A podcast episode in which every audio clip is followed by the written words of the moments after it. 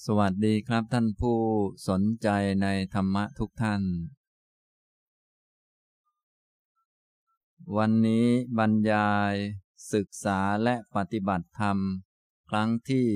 หนึ่งร้อยสองนะครับสำหรับหัวข้อการบรรยายในวันนี้ก็บรรยายต่อมาจากคราวที่แล้ว ชื่อหัวข้อว่า เตรียมโสดาบัน ตอนที่สามนะ สำหรับหัวข้อนี้ผมก็จะพูดหลักๆอยู่สามประเด็นด้วยกัน ก็คือประเด็นที่หนึ่งพูดถึงลักษณะและคุณสมบัติของพระโสดาบันสองพูดถึงคุณประโยชน์ และอานิสงค์ของความเป็นโสดาบันสามพูดถึงวิธีการปฏิบัติเพื่อให้เป็นพระโสดาบันนะอันนี้นะครับ ในคราวที่แล้วสองครั้งก็ได้พูดถึงลักษณะและคุณสมบัติของพระโสดาบันไปบ้างแล้ว แต่ยังไม่ครบถ้วนนัก วันนี้ก็จะพูดต่อไป ในเรื่องเกี่ยวกับคุณสมบัติของพระโสดาบันนะท่านที่ได้ศึกษาธรรมะหรือว่าปฏิบัติธรรมะ มาจากที่นั้นบ้างที่นี้บ้างก็จะได้มาตรวจสอบตนเองว่า มีคุณสมบัติที่ทำให้เป็นพระโสดาบัน เพิ่มเติมขึ้นบ้างไหมนะอย่างนี้นะครับ ในคราวที่แล้วก็อ่านพระสูตรหนึ่งให้ฟังที่พระอรหันตสัมมาสัมพุทธเจ้า ทรงแสดง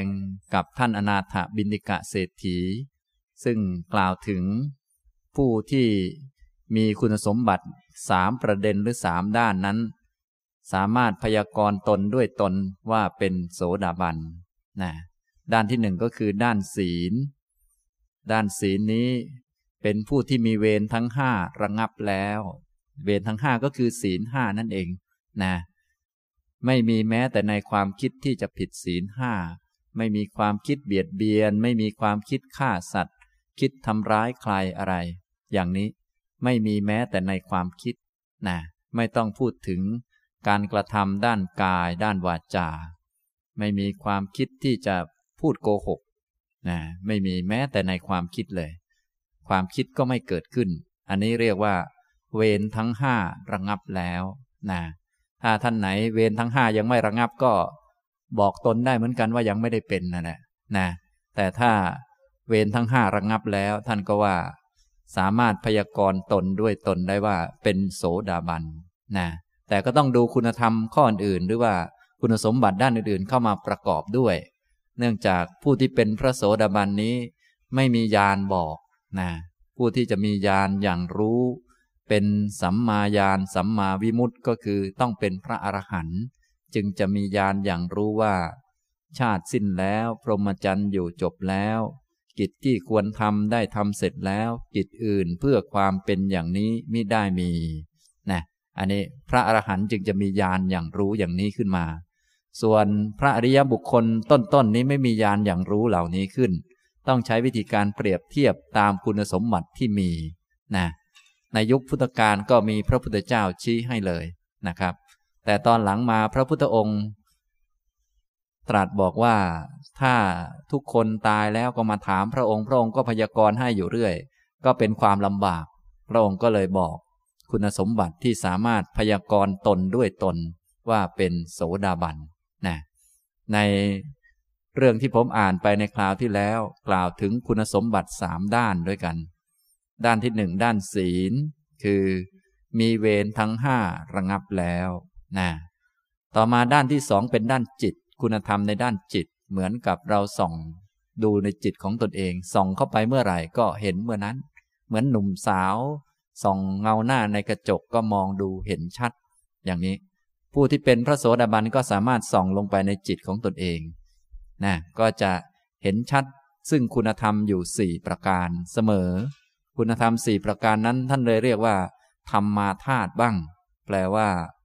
กระจกสองธรรม หรือแว่นสองธรรมะ แว่นสองธรรม ผู้มีธรรมเหล่านั้นก็คือพระโสดาบันนั่นเองนะคุณธรรมสี่ประการที่เป็นคุณธรรมประจำจิต หรือว่าคุณธรรมฝ่ายจิต ของพระโสดาบันนี้ ก็คืออันที่หนึ่งเป็นผู้ที่ มีความเลื่อมใสอันไม่หวั่นไหวในพระพุทธเจ้า ก็ตามบทอิติปิโสภควานั่นเองนะผู้ที่เป็นพระโสดาบันนี่ก็จะลึกซึ้งและมั่นคงในคุณธรรม ที่ทำให้เป็นพระพุทธเจ้าตามบทที่เราสวดไป ก็จะซาบซึ้งแล้วก็อยู่ในใจของท่านเลยนะครับ ข้อที่สองเป็นผู้ที่มีความเลื่อมใสไม่หวั่นไหวในพระธรรม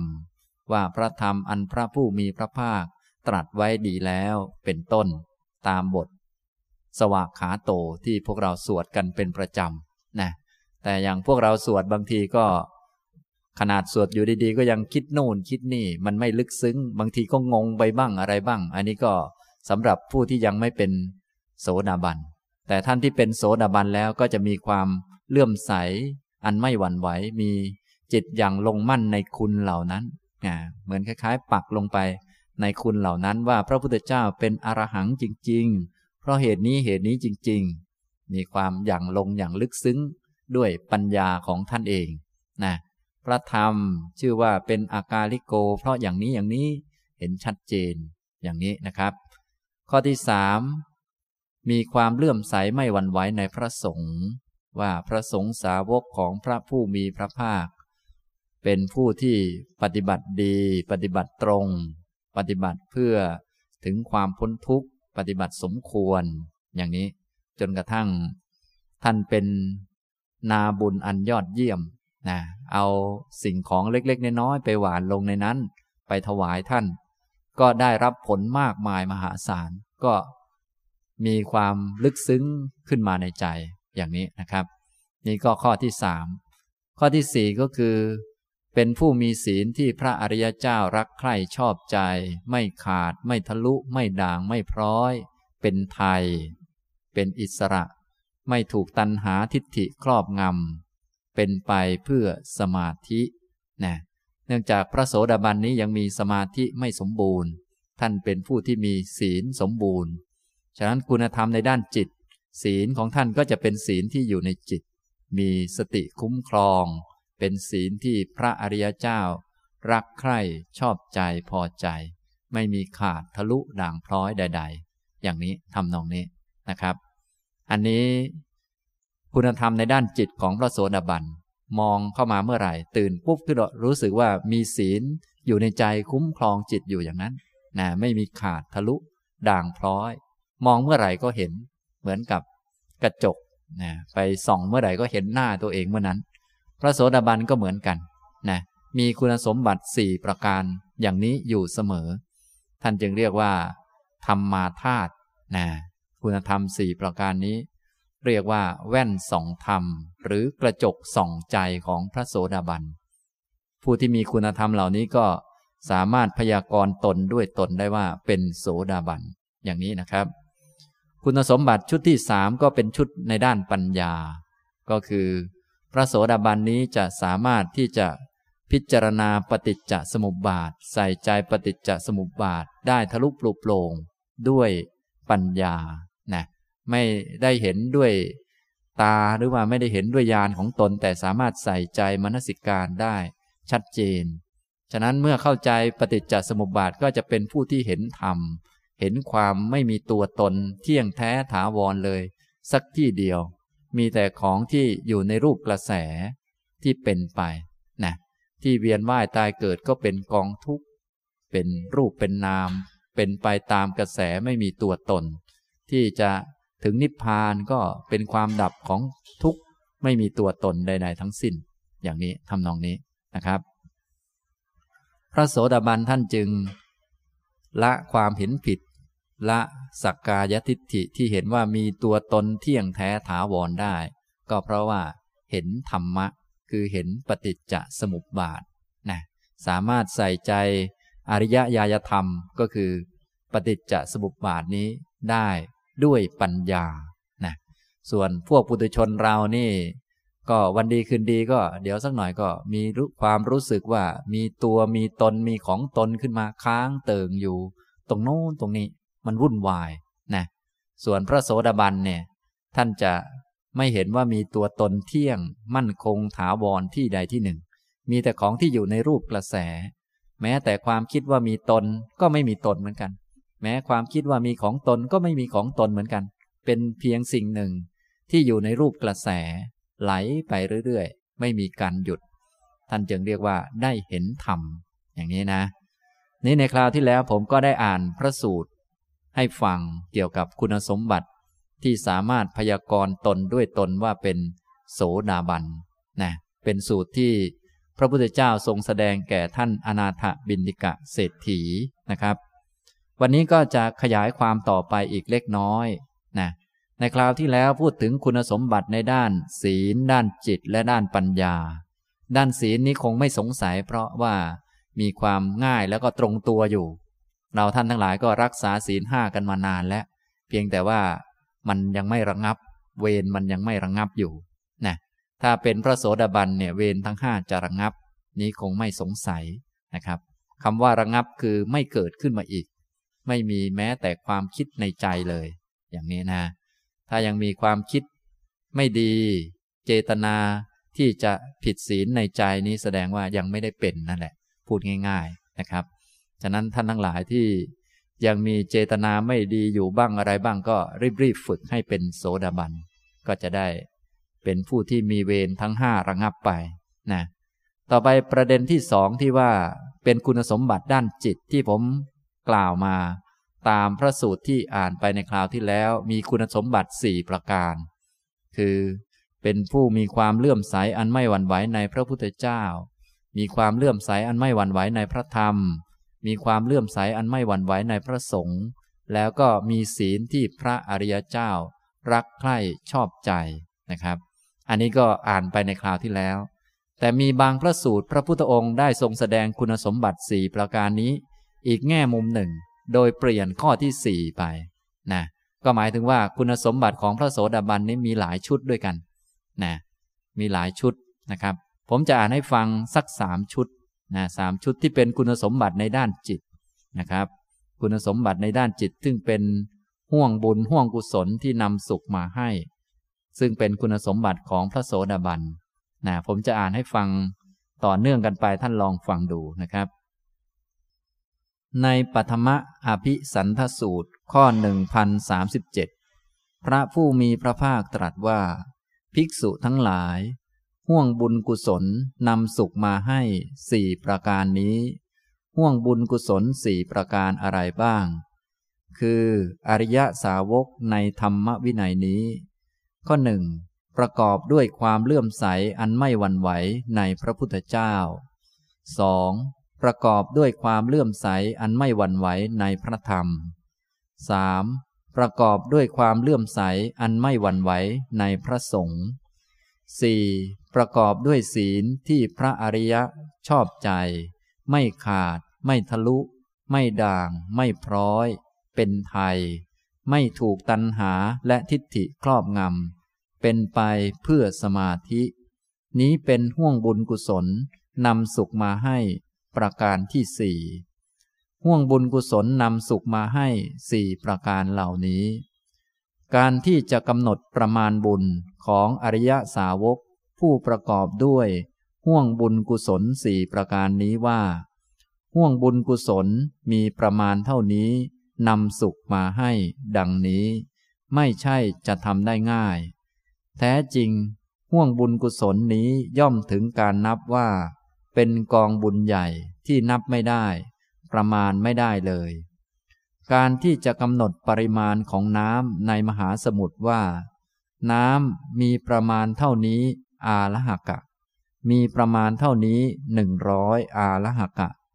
น้ำมีประมาณเท่านี้หนึ่งพันอาละหกะ หรือน้ำมีประมาณเท่านี้หนึ่งแสนอาลหกะ ดังนี้ ไม่ใช่จะทำได้ง่าย แท้ที่จริง ปริมาณของน้ำในมหาสมุทรนั้น ย่อมถึงการนับว่า เป็นห่วงน้ำใหญ่ที่นับไม่ได้ ประมาณไม่ได้เลย แม้ฉันใด การที่จะกำหนดประมาณบุญของอริยสาวก ผู้ประกอบด้วยห่วงบุญกุศลสี่ประการนี้ว่า ห่วงบุญกุศลมีประมาณเท่านี้นำสุขมาให้ ดังนี้ ไม่ใช่จะทำได้ง่าย แท้ที่จริง ห่วงบุญกุศลนี้ย่อมถึงการนับว่า เป็นกองบุญใหญ่ที่นับไม่ได้ ประมาณไม่ได้เลย ฉันนั้นเหมือนกัน พระผู้มีพระภาคผู้สุคตศาสดา ได้ตรัสไวยากรณภาสิทธินี้แล้ว จึงได้ตรัสคาถาประพันธ์ต่อไปอีกว่า แม่น้ำหลายสายคับข้างไปด้วยหมู่ปลา ไหลบ่าไปยังมหาสมุทรอันเป็นที่ขังน้ำขนาดใหญ่ ประมาณไม่ได้ มีสิ่งที่น่ากลัวมาก เป็นแหล่งรัตนะชั้นเยี่ยม ฉันใด สายทานแห่งบุญย่อมหลั่งไหลไปสู่นรชนผู้เป็นบัณฑิต ผู้ให้ข้าว น้ำ ผ้า ที่นอนที่นั่ง และเครื่องปูลาด เปรียบเหมือนแม่น้ำคือห่วงน้ำไหลไปยังมหาสมุทรฉันนั้นปะธรรมะอภิสันทสูตรที่หนึ่งจบ ทุติยะอภิสันทสูตรข้อ 1038 ภิกษุทั้งหลาย ห่วงบุญกุศลอันนำสุขมาให้สี่ประการนี้ ห่วงบุญกุศลสี่ประการอะไรบ้าง คืออริยสาวกในธรรมวินัยนี้หนึ่งประกอบด้วยความเลื่อมใสอันไม่หวั่นไหวในพระพุทธเจ้า 2. ประกอบด้วยความเลื่อมใสอันไม่หวั่นไหวในพระธรรม 3. ประกอบด้วยความเลื่อมใสอันไม่หวั่นไหวในพระสงฆ์ 4. มีใจปราศจากมนทิน มีใจปราศจากความตรณีอันเป็นมนทิน มีจาคะอันสละแล้ว มีฝ่ามือชุ่ม ยินดีในการสละ ควรแก่การขอ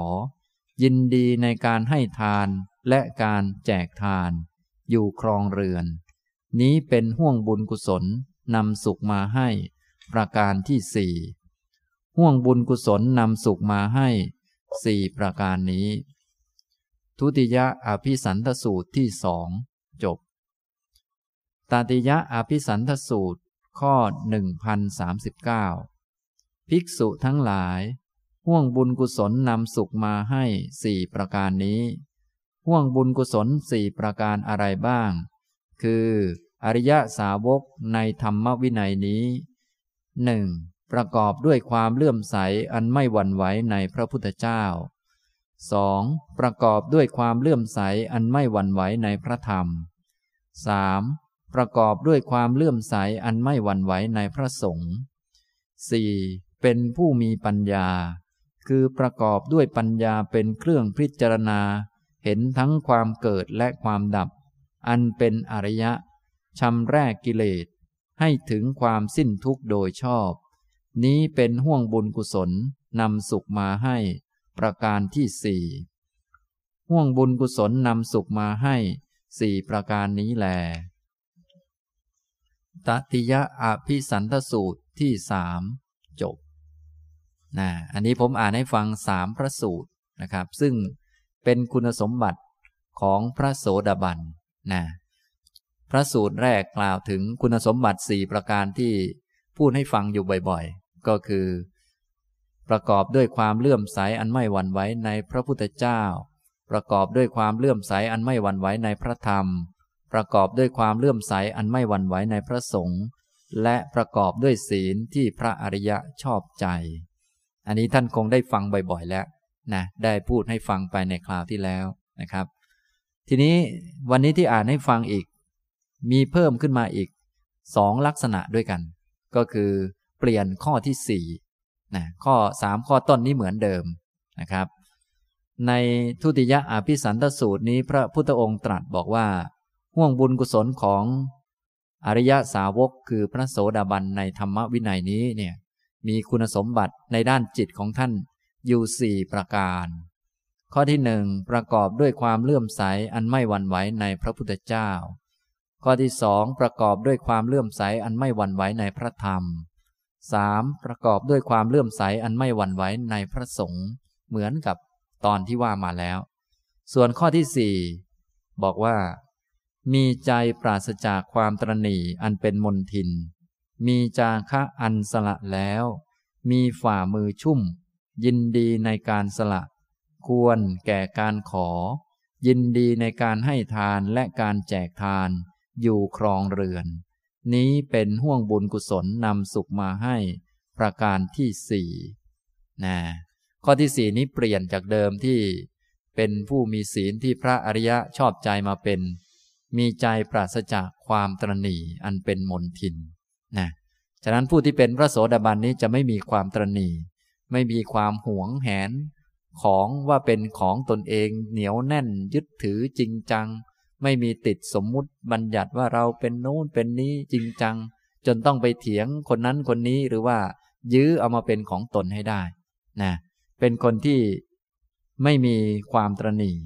มีจาคะ มีการรู้จักเสียสละ ใจนี้เปิดกว้าง มีฝ่ามืออันชุ่มก็คือ มีฝ่ามือที่เปิดไว้อยู่เสมอ ควรแก่การที่คนอื่นจะมาขอ เห็นใครขอก็ มีความรู้สึกว่าถ้าให้ได้ก็จะให้อยู่เสมอ อย่างนี้ทำนองนี้ ยินดีในการให้ทานและการแจกทานอยู่ครองเรือน ถ้าเป็นพระโสดาบันที่อยู่ครองเรือนนี้ จะชอบให้ทานแจกทาน อย่างนี้ทำนองนี้ นี้เป็นคุณสมบัติในด้านจิตอีกข้อหนึ่งนะถ้าพูดอีกแง่มุมหนึ่งอย่างนี้นะ ถ้าแทนศีลก็แทนด้วย เป็นผู้ที่ไม่มีความตรณีนะ ฉะนั้นถ้าพวกเรายังมีความตรณีอยู่อย่างนั้นอย่างนี้ก็พูดง่ายสรุปว่ายังไม่เป็นโสดาบันนั่นเองนะทีนี้ถ้าปฏิบัติแล้ว ใกล้เคียงต่อความเป็นโสดาบันก็ต้องมีคุณสมบัติในจิตที่เพิ่มพูนขึ้นให้ใกล้เคียงกันขึ้นมา จนกว่าจะเป็นโสดาบันก็จะไม่มีความตรณีเหลืออยู่เลย ไม่มีความตรณีหวงแหน ทนไม่ได้อะไรไม่ได้นะลักษณะตรณีก็คือ ทนไม่ได้ที่ ที่คนอันนี้สิ่งนี้จะเป็นเป็นของคนอื่น คนอื่นจะได้มากกว่าอะไรกว่า อย่างนั้นอย่างนี้มันหวงนะหวงนะถ้าเป็นปุถุชนเรานี่แม้ขนาดสิ่งของที่ตนไม่ใช้ยังหวงเลยนะเนี่ยทั่วไปมันเป็นอย่างนี้นะในทางธรรมะท่านจึงสอนให้พวกเราทั้งหลายนั้น บริจาคทานให้รู้จัก ให้สิ่งนั้นสิ่งนี้แก่ผู้นั้นผู้นี้ก็เพื่อให้ละความตรณีนั่นเอง ส่วนพระโสดาบันนี้จะไม่มีเลย ความตรณีนี้ นะมีแต่ความรู้สึกว่า ใครสมควรให้ก็ให้นะพร้อมจะให้อยู่เสมอ ให้ได้ก็ให้ แต่ถ้าให้ยังไม่ได้ ยังไม่มีจะให้ก็ไม่ได้ให้ แต่ถ้ามีพร้อม เหมาะสมถึงเวลาก็ให้ได้เสมอ ไม่มีความตรณีที่จะมาดึงจิตหรือผูกจิตไว้อะไรทำนองนี้นะครับ นี้ก็เป็นคุณสมบัติในด้านจิตอีกชุดหนึ่งนะ คุณสมบัติอีกชุดหนึ่งก็คือ ข้อที่สี่ก็จะเปลี่ยนไปนะครับ อีกชุดหนึ่งพระพุทธองค์ตรัสว่า อริยสาวกในธรรมวินัยนี้ประกอบด้วยความเลื่อมใสอันไม่หวั่นไหวในพระพุทธเจ้า ประกอบด้วยความเลื่อมใสอันไม่หวั่นไหวในพระธรรม ประกอบด้วยความเลื่อมใสอันไม่หวั่นไหวในพระสงฆ์นี้ก็เหมือนกับ ข้ออื่นที่พูดมาสามข้อต้นนี้เหมือนกัน ข้อที่สี่ พระองค์ตรัสว่า เป็นผู้มีปัญญา คือประกอบด้วยปัญญาเป็นเครื่องพิจารณาเห็นทั้งความเกิดและความดับ อันเป็นอริยะชำแรกกิเลสให้ถึงความสิ้นทุกข์โดยชอบนะนี่ข้อที่สี่พระโสดาบันนี้จะมีปัญญาเครื่องพิจารณาเห็น ความเกิดและความดับ สิ่งใดสิ่งหนึ่งที่มีความเกิดขึ้นเป็นธรรมดา สิ่งนั้นทั้งมวลล้วนแต่มีความดับไป เป็นธรรมดา มองไปก็จะมองทะลุปลุโปร่งเข้าใจชัดนะเป็นคนมีคุณสมบัติอย่างนี้ พอมองดวงอาทิตย์ขึ้นตอนเช้าก็รู้อยู่ในใจเลย มีปัญญาขึ้นมาเลยว่า เดี๋ยวมันจะตกเมื่อมันถึงเวลานะคือเห็นความเกิดและเห็นความดับได้ด้วย นี้เป็นปัญญาแบบโสดาบัน พอมองเห็นคนที่ยังมีชีวิตอยู่ ก็รู้อยู่ในใจได้เลยว่าโอ้เนี่ยเมื่อถึงเวลาเขาก็จะตาย เห็นคนที่ยังสบายดีอยู่ ก็รู้ว่าต่อไปก็อาจจะไม่สบายก็ได้ แต่ว่ายังไม่ใช่เวลานี้ อาจจะเป็นเวลาใดเวลาหนึ่ง เห็นเด็กก็มองทะลุเข้าไปด้วยปัญญาว่า อ๋อ ต่อไปจะแก่จะตาย นะ ถ้ายังไม่หมดกิเลสก็ตายแล้วก็เกิดใหม่ อย่างนี้คือมีปัญญาเห็นความเกิดความดับ นะ อย่างนี้ทำนองนี้ นี่พระโสดาบันก็จะมีคุณสมบัติอย่างนี้ขึ้นมาในใจเสมอทีเดียว ส่วนปุถุชนนี่มองแล้วจะค้าง เช่นว่า มองดวงอาทิตย์ขึ้นตอนเช้า มันก็ค้างอยู่งั้น มันมองไม่ถึงตอนเย็นอย่างนี้มองเห็นคนสบายดีก็มองค้างอยู่งั้น นึกว่าจะสบายดีตลอด มองเห็นเด็กน่ารักก็น่ารักค้างอยู่งั้น ไม่มองว่าต่อไปมันจะแก่ลงและจะน่าเกลียดก็มองไม่ออก เห็นดอกไม้สวยงามก็มองค้างอยู่งั้น ว่ามันสวยค้าง แต่โสดาบันมองว่าสวยเหมือนกัน แต่รู้ว่าเดี๋ยวมันไม่สวย มันจะแห้งไป ถึงเวลาก็ต้องเอาไปทิ้งอย่างนี้เป็นต้น อันนี้ทำนองนี้ ฉะนั้นปุถุชนกับโสดาบันก็จะมองต่างกัน พระโสดาบันก็มองความสวยเหมือนกัน แต่รู้ความไม่สวยที่มันติดมาด้วยนะพระโสดาบันเห็นความเกิดเห็นความมีเหมือนกัน แต่มองถึงความดับมันด้วย เห็นความสบายเหมือนกัน สะดวกเหมือนกัน แต่ว่าเห็นความไม่สะดวกด้วย เห็นความไม่สบายเจ็บป่วยด้วย ส่วนปุถุชนมองแล้วจะค้างที่ใดที่หนึ่งนะอย่างพวกเรานี่ส่วนใหญ่พอเห็นเด็กก็จะค้างเลยใช่ไหม แม้เด็กน่ารักเหลือเกิน แต่ว่ามองไม่ทะลุไปว่า เดี๋ยวสักหน่อยมันมีมุมไม่น่ารักด้วย แก่ด้วยตายด้วยนะทำนองนี้นะครับ อันนี้ พระโสดาบันก็มีคุณสมบัติหลาย ๆ ประการหลาย ๆ ชุดอย่างที่ผมพูดมานี้นะครับ โดยปกติแล้ว ชุดแรกจะแสดงเยอะ ก็คือ ชุดที่ว่าด้วย เรื่องเป็นผู้ที่เลื่อมใสไม่หวั่นไหวในพระพุทธพระธรรมพระสงฆ์แล้วก็มีศีลที่พระอริยเจ้าชอบใจ นี้จะแสดงเยอะนะวันนี้อ่านให้ฟังเพิ่มอีกสองชุด ก็คือเปลี่ยนข้อที่สี่เปลี่ยนข้อที่สี่นะเป็นผู้ที่ปราศจากมนทินคือความตรณีไม่มีความตรณีไม่มีความหวงแหน ขัดใจทนไม่ไหวเมื่อสิ่งนั้นสิ่งนี้จะเป็นของใคร ไม่หวงของ ไม่หวงอันโน้นอันนี้ พร้อมจะบริจาคพร้อมจะให้ทาน ยินดีในการให้นะยินดีในการเสียสละ อันนี้เป็นคุณสมบัติอีกชุดหนึ่ง อีกชุดหนึ่งก็เป็นผู้ที่มีปัญญาเห็นทั้งความเกิดและความดับนะผู้ที่มองทะลุปลุกโปร่งจนเข้าใจเรื่องความเกิดความดับนี่แหละ จึงจะสามารถชำแรกกิเลสทำลายกิเลสได้ ฉะนั้นพวกเราที่ยังไม่เป็นโสดาบันเนี่ยจะมีปัญญาเยอะขนาดไหนก็ยังทำลายกิเลสไม่ได้ เพราะว่ามันมองไม่ทะลุ ถึงแม้จะรู้นั่นรู้นี่เยอะแยะมากมาย แต่กิเลสไม่หมด กิเลสจะหมดชำแรกกิเลสได้ก็ต่อเมื่อ เห็นอะไรที่เกิดอันนั้นจะต้องดับนี่แหละ คือปัญญาแบบโสดาบัน ไม่ได้รู้เยอะนะ รู้เท่านี้แหละนะอะไรที่เยอะเดี๋ยวสักหน่อยมันก็หายไป อะไรที่ดีสักหน่อยมันก็พังไป อะไรที่ใหม่สักหน่อยมันก็เก่าเนี่ยถ้ามองทะลุอย่างนี้จะละกิเลสได้ชำแรกกิเลสได้นะส่วนใหญ่พวกเรารู้เยอะไปเลย ละกิเลสไม่ได้เนี่ยมันเป็นอย่างนี้ทำนองนี้นะครับ พระพุทธองค์จึงตรัสคุณสมบัติที่เป็นปัญญาของพระโสดาบันบอกว่า เป็นผู้มีปัญญาคือประกอบด้วยปัญญาเป็นเครื่องพิจารณาเห็น ทั้งความเกิดและความดับ อันเป็นอริยะชำแรกกิเลสให้ถึงความสิ้นทุกข์โดยชอบนะฉะนั้นท่านทั้งหลายที่รู้นั่นรู้นี่อะไรเยอะแยะแล้วก็อย่าลืม ให้มีปัญญาที่เป็นคุณสมบัติแบบพระโสดาบัน ก็คือเห็นทั้งความเกิดและความดับ อย่าไปเห็นอะไรมาก เห็นว่าอันไหนมันเกิดมันดับทั้งนั้นแหละนะอย่างนี้อย่าไปรู้มาก รู้เดี๋ยวมันก็ หมดไปเท่านั้นแหละนะอย่าไปเก่งนั่นนี่มาก เก่งเดี๋ยวมันก็ดับไป เป็นของไม่เที่ยง อันนี้แหละจึงจะชำแรกกิเลสได้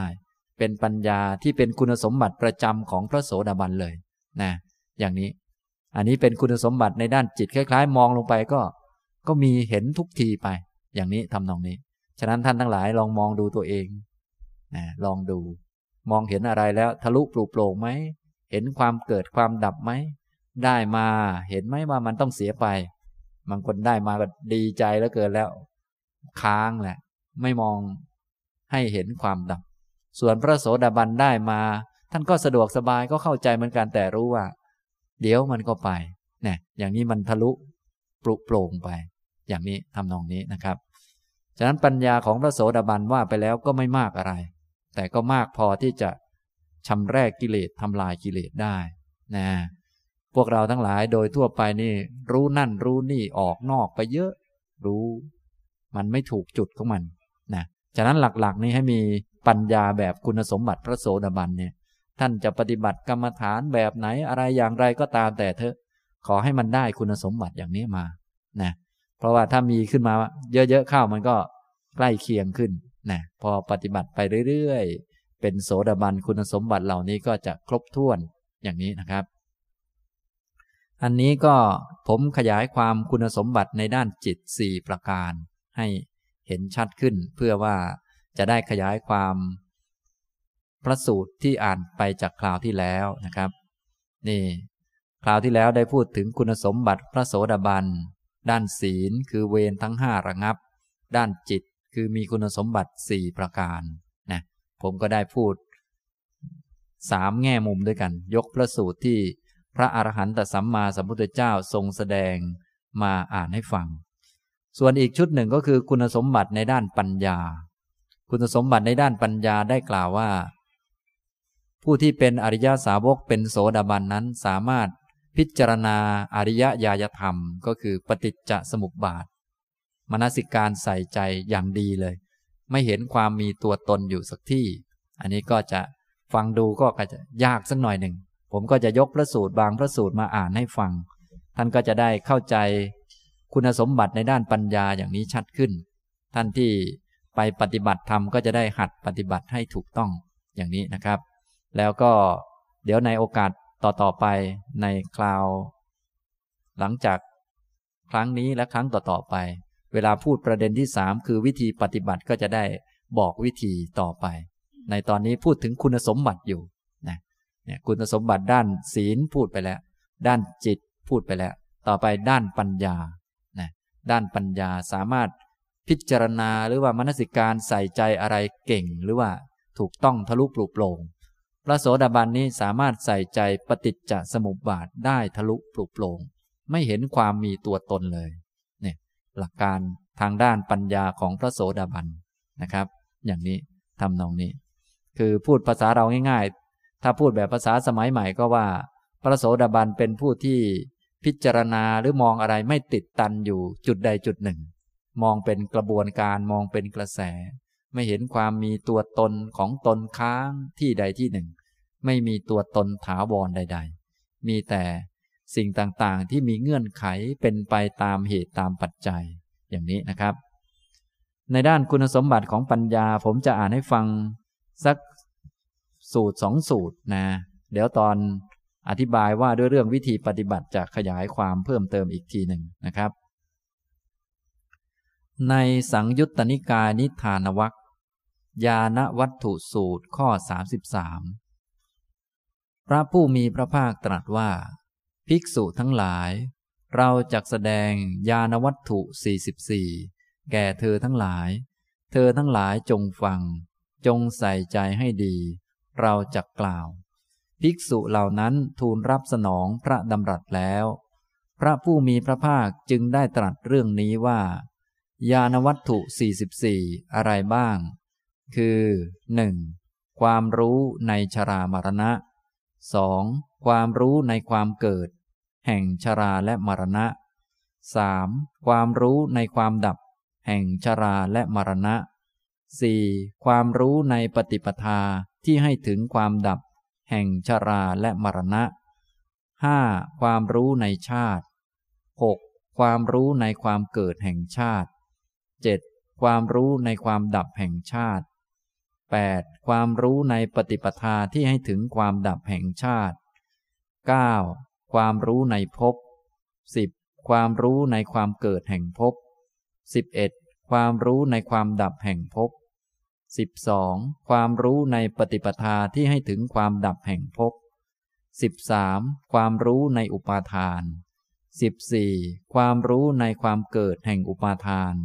15. ความรู้ในความดับแห่งอุปาทาน 16. ความรู้ในปฏิปทาที่ให้ถึงความดับแห่งอุปาทาน 17. ความรู้ในตัณหา 18. ความรู้ในความเกิดแห่งตัณหา 19. ความรู้ในความดับแห่งตัณหา 20. ความรู้ในปฏิปทาที่ให้ถึงความดับแห่งตัณหา 21. ความรู้ในเวทนา 22. ความรู้ในความเกิดแห่งเวทนา 23. ความรู้ในความดับแห่งเวทนา 24. ความรู้ในปฏิปทาที่ให้ถึงความดับแห่งเวทนา 25. ความรู้ในผัสสะ 26. ความรู้ในความเกิดแห่งผัสสะ 27. ความรู้ในความดับแห่งผัสสะ 28. ความรู้ในปฏิปทาที่ให้ถึงความดับแห่งผัสสะ 29. ความรู้ในสลายตนะ 30. ความรู้ในความเกิดแห่งสลายตนะ 31. ความรู้ในความดับแห่งสลายตนะ 32. ความรู้ในปฏิปทาที่ให้ถึงความดับ แห่งสลายตนะ 33. ความรู้ในนามรูป 34. ความรู้ในความเกิด แห่งนามรูป 35. ความรู้ในความดับแห่งนามรูป 36. ความรู้ในปฏิปทาที่ให้ถึงความดับ แห่งนามรูป 37. ความรู้ในวิญญาณ 38. ความรู้ในความเกิดแห่งวิญญาณ 39. ความรู้ในความดับแห่งวิญญาณ 40. ความรู้ในปฏิปทาที่ให้ถึงความดับแห่งวิญญาณ 41. ความรู้ในสังขาร 42. ความรู้ในความเกิดแห่งสังขาร 43. ความรู้ในความดับแห่งสังขาร 44. ความรู้ในปฏิปทาที่ให้ถึงความดับแห่งสังขาร เหล่านี้เรียกว่า ญาณวัตถุ 44 ชรามรณะเป็นอย่างไร คือ ความแก่ ความคล่ำคร่าความมีฟันหลุด ความมีผมงอก ความมีหนังเหี่ยวย่น ความเสื่อมอายุ ความแก่ง่อมแห่งอินทรีย์ ในหมู่สัตว์นั้นๆ ของเหล่าสัตว์นั้นๆ นี้เรียกว่าชรา ความจุติ ความเคลื่อนไป ความทำลาย ความหายไป ความตายกล่าวคือมฤตยู การทำกาละ ความแตกแห่งขัน ความทอดทิ้งร่างกาย ความขาดแห่งชีวิตินทรีย์ของเหล่าสัตว์นั้นๆ จากหมู่สัตว์นั้นๆ นี้เรียกว่ามรณะ ชาราและมรณะดังพรรณนามาชนี้ นี้เรียกว่าชาราและมรณะ เพราะชาติเกิดชาราและมรณะจึงเกิด เพราะชาติดับชาราและมรณะจึงดับ อริยมรรคมีองค์แปดนี้เท่านั้น คือ สัมมาทิฏฐิ สัมมาสังกัปปะ สัมมาวาจา สัมมากัมมันตะ สัมมาอาชีวะ สัมมาวายามะ สัมมาสติ สัมมาสมาธิ ชื่อว่าปฏิปทาที่ให้ถึงความดับ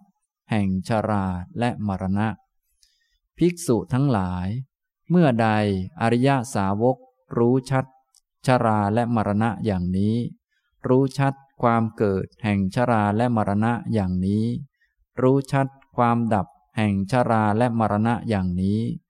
รู้ชัดปฏิปทาที่ให้ถึงความดับ แห่งชาราและมรณะอย่างนี้ นี้ชื่อว่า ธรรมยานของอริยสาวกนั้น เมื่อนั้นอริยสาวกนั้น พิจารณาใน อดีตและอนาคตด้วยธรรมนี้ ซึ่งตนเห็นแล้ว รู้แล้วไม่ประกอบด้วยการ อันตนได้บรรลุแล้ว อันตนอย่างรู้แล้ว สมณะหรือพราหมณ์ในอดีตเหล่าใดเหล่าหนึ่ง ก็ได้รู้ชราและมรณะ ได้รู้ความเกิดแห่งชราและมรณะ ได้รู้ความดับแห่งชราและมรณะ ได้รู้ปฏิปทาที่ให้ถึงความดับ แห่งชราและมรณะ เหมือนอย่างที่เรารู้ในบัดนี้เหมือนกันทั้งนั้น สมณะหรือพราหมณ์ในอนาคตเหล่าใดเหล่าหนึ่งจักรู้ชราและมรณะ จักรู้ความเกิดแห่งชราและมรณะจักรู้ความดับแห่งชราและมรณะจักรู้ปฏิปทาที่ให้ถึงความดับ แห่งชราและมรณะ เหมือนอย่างที่เรารู้ในบัดนี้ เหมือนกันทั้งนั้น นี้ชื่อว่า อันวยญาณของอริยสาวกนั้น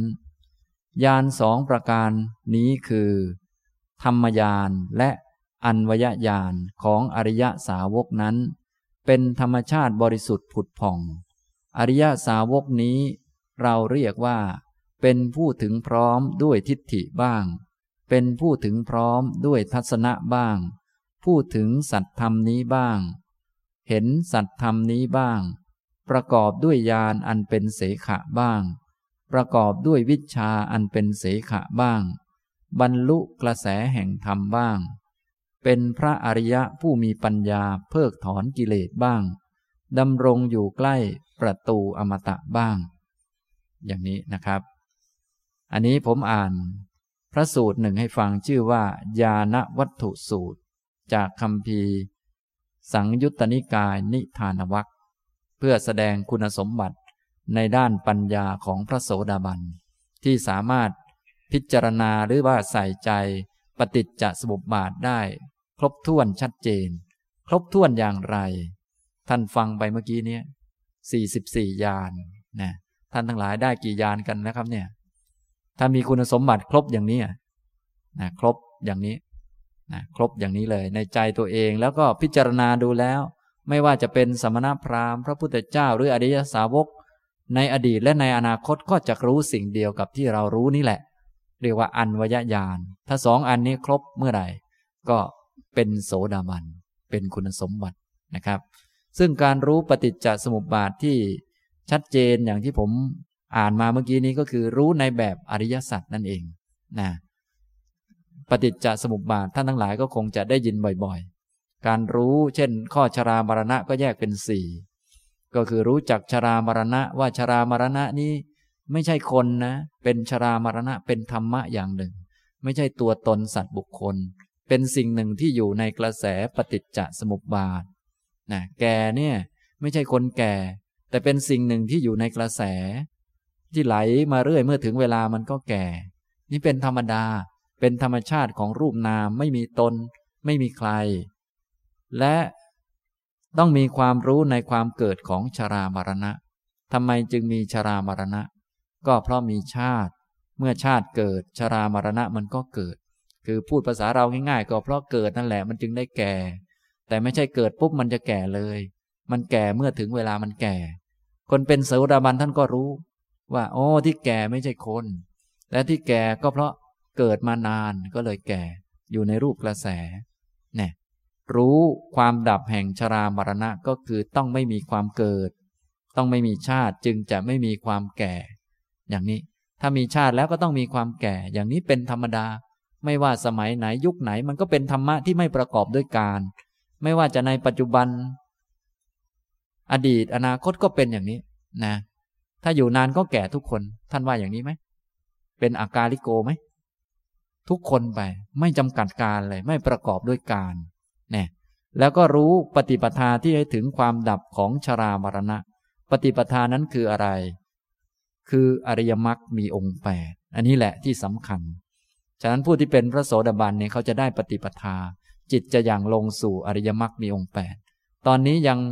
ไม่ถึงความดับแห่งชรามรณะแต่รู้แล้ว ว่าความดับเป็นอย่างนี้นะ ทางให้ถึงคืออริยมรรคมีองค์แปดนะ ได้ปัญญาและมีสัมมาทิฏฐิ ต่อไปก็เพียงแต่เดินไป อย่างนี้นะครับ ต่อไปประติจจสมุปบาท อันอื่นๆก็คล้ายกันเลยเหมือนกัน ชาติ ความเกิดก็ไม่มีคน ไม่มีตัวตน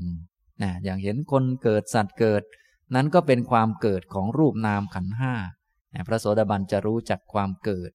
ว่าไม่ใช่คนเกิดนะ เป็นสิ่งหนึ่งที่อยู่ในรูปกระแสที่ไหลมาเรื่อย ที่เกิดเพราะว่า เพราะว่าตายมันไม่เที่ยงมันตายแล้วมันก็เกิดเนี่ยอย่างนี้มันต่อมาจากตายนั่นแหละ เป็นสิ่งที่อยู่ในรูปกระแสนะครับ ทีนี้ก็มียานเกิดขึ้นในการรู้จักว่าความเกิดเนี่ยความเกิดแห่งชาติคืออะไร มีเหตุมีปัจจัยอะไรจึงได้เกิดอย่างนี้ ก็เพราะมีภพมีกรรม กรรมยังไม่หมดกรรมยังไม่สิ้นก็ต้องเกิด ถ้าจะไม่มีเกิดก็ต้องหมดภพหมดกรรม ปฏิปทาที่จะทำให้ถึงหมดภพหมดสิ้นหมดกรรมคืออะไรครับ ก็คืออริยมรรคมีองค์แปดเนี่ยทุกทุกอันไป ก็มีความรู้อย่างนี้ทุกอันไปชัดเจนเลยนะอย่างเช่นถ้าเกิดเวทนาขึ้นมาเนี่ย พระโสดาบันเขาจะรู้อย่างไรมีญาณยังไง จึงจะเรียกว่า มีญาณอย่างรู้ในแบบนี้ ลักษณะนี้ เวทนาเนี่ย มีตัวตนไหม ไม่มีตัวตนเป็นธรรมะอย่างหนึ่งที่เกิดเพราะเหตุเพราะปัจจัยนะ ทีนี้เหตุเกิดของเวทนาก็คือ ผัสสะพอมีผัสสะเวทนามันก็มีขึ้น ทีนี้ถ้าจะไม่มีเวทนาอย่างนี้ ก็ต้องไม่มีผัสสะจะให้เข้าถึงความดับของเวทนา ข้อปฏิบัติคือ อริยมรรคมีองค์แปดประการ ทุกอันทุกอันไป ทุกอย่างไปก็จะเข้าใจอย่างนี้ทั้งหมดนะมองโลกก็จะเข้าใจ โอ้ ถ้าคนยังไม่มีอริยมรรคมีองค์แปดก็จะยังไม่เข้าถึงความดับ ถ้ามีอริยมรรคมีองค์แปดก็เข้าถึงความดับ มันเป็นไปตามเหตุตามปัจจัย เป็นกระแสไหลเรื่อยไปอย่างนี้ นี่ เวลาพูดชื่อนี้เหมือนเยอะ แต่ความรู้นี้ก็เป็นอย่างนี้เลย นะ ถ้าท่านปฏิบัติแล้ว ได้ความรู้อย่างนี้ก็เรียกว่า มีคุณสมบัติของความเป็นโสดาบันในด้านปัญญา แต่มีหลายด้านนะ ไม่ใช่ด้านปัญญาอย่างเดียว อันนี้พูดในด้านปัญญา พระโสดาบันสามารถที่จะใส่ใจปฏิจจสมุปบาทได้ทะลุปลุกโปร่งเข้าใจชัด มีญาณปัญญา พระพุทธองค์จึงตรัสญาณ44 อันสำหรับพระโสดาบัน ท่านมีความรู้ชัดเจนในเรื่องนี้ ก็คือรู้อริยสัจสี่นั่นแหละ แต่ว่ารู้ในแง่ปฏิจจสมุปบาท ทะลุปลุกโปร่งอย่างนี้ทำนองนี้นะครับ เมื่อรู้อย่างนี้แล้ว พระพุทธองค์ก็ตรัสบอกว่า ความรู้นั้นเป็นธรรมยาน ส่วนการพิจารณาในแง่ เข้าใจว่าไม่ว่าจะเป็นสมณพราหมณ์ ในอดีตก็ดี ในอนาคตก็ดีก็จะเห็นจะรู้เหมือนที่เรารู้อย่างนี้นี่แหละ อันนี้เรียกว่า อันวยญาณนะครับ ถ้ามีญาณทั้งสองนี้ครบแล้วก็จะได้ชื่อว่า เป็นโสดาบันนะซึ่งท่านมีชื่อหลายชื่อด้วยกันที่พระพุทธองค์ตรัสไว้ในที่นี้ พระพุทธองค์ตรัสบอกว่า ญาณสองประการนี้คือหนึ่งธรรมญาณสองอันวยญาณ ของอริยสาวก เป็นธรรมชาติบริสุทธิ์ผุดผ่อง อริยสาวกนี้เราเรียกว่า เป็นผู้ถึงพร้อมด้วยทิฏฐิบ้าง นี่เป็นชื่อของพระโสดาบัน เป็นผู้ถึงพร้อมด้วยทิฏฐิ ก็คือเห็นอริยสัจรู้จักอริยสัจแล้วนะไม่ว่าจะเป็นเรื่องกิเลสท่านก็รู้จัก อย่างเช่น อวิชชาอย่างนี้ท่านก็รู้จัก เป็นธรรมะไม่ใช่ตัวตน มีเหตุเกิด ทีนี้จะดับได้ จะเข้าถึงความดับของมันก็ต้องอริยมรรคมีองค์แปดนะรู้จักตัณหา รู้จักความเกิดของตัณหา รู้จักความดับของตัณหา แล้วก็รู้จักปฏิปทา ข้อปฏิบัติที่จะทำให้ถึงความดับของตัณหาคือ อริยมรรคมีองค์แปดเนี่ยพระโสดาบันจะเข้าใจชัดอย่างนี้ ท่านจึงเรียกว่า เป็นผู้ที่ประกอบด้วยอริยมรรคมีองค์แปดอย่างที่ผมได้กล่าวไปในตอนว่าด้วยเรื่อง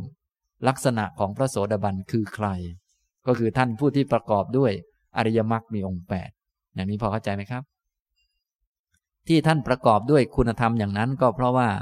ท่านมีญาณอย่างนี้แหละ ท่านก็เข้าใจปฏิปทาและเข้าใจหนทาง